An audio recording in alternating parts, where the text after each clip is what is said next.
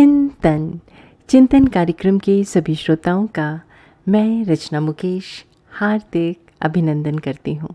सुप्रभात। अमेरिका में एक पंद्रह साल का लड़का था। स्टोर से चोरी करता हुआ पकड़ा गया। पकड़े जाने पर गार्ड की गिरफ्त से भागने की कोशिश में स्टोर का एक शेल्फ भी टूट गया। उसको जज के पास ले जाया गया।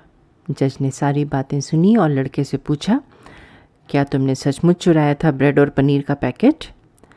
लड़के ने नीची नज़रें करके जवाब दिया, जी जी हाँ। क्यों? मुझे ज़रूरत थी। तो ख़रीद लेते? जी, मेरे पास पैसे नहीं थे। तो घर वालों से ले लेते? घर में सिर्फ़ माँ है। बीमार और बेरोजगार है। ब्रेड और पनीर भी उसी के लिए चुराई थी। तुम कुछ काम नहीं करते? करता था एक कार वॉश में। माँ की देखभाल के लिए एक दिन की छुट्टी ली तो मुझे निकाल दिया गया। तुम किसी से मदद मांग लेते? सुबह से घर से निकला था।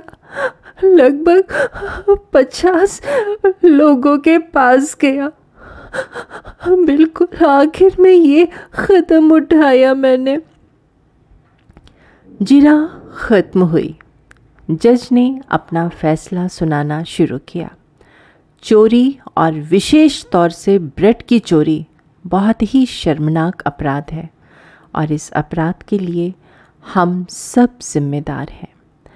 अदालत में मौजूद हर शख्स मुझ सहित सभी अपराधी हैं। इसलिए यहाँ मौजूद प्रत्येक व्यक्ति पर 10-10 डॉलर का जुर्माना लगाया जाता है। 10 डॉलर दिए बगैर कोई भी यहाँ से बाहर नहीं जा सकेगा। ये कहकर जज ने 10 डॉलर अपनी जेब से बाहर निकाल कर रख दिए और फिर पेन उठाया और लिखना शुरू किया। इसके अलावा मैं स्टोर पर एक हज़ार डॉलर का जुर्माना करता हूँ कि उसने एक भूखे बच्चे से इंसानियत ना रख कर उसे पुलिस के हवाले किया।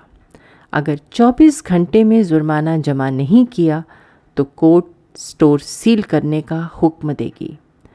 जुर्माने की पूर्ण राशि इस लड़के को देकर कोर्ट लड़के से माफ़ी चाहती है। फैसला सुनने के बाद कोर्ट में मौजूद लोगों की आँखों से तो आँसू बरस ही रहे थे। उस लड़के की भी हिचकियाँ बन गईं। वो लड़का बार बार जज को देख रहा था, जो अपने आँसू छिपाते हुए बाहर निकल गए। दोस्तों, क्या हमारा समाज, सिस्टम और अदालत इस तरह के निर्णय के लिए तैयार है?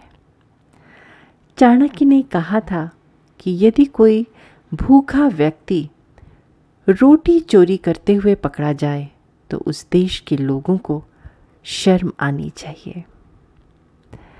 आज का ये प्रसंग हमें भेजा था लखनऊ से नीता दुआ जी ने। आप सबका दिन शुभ एवं मंगलमय हो।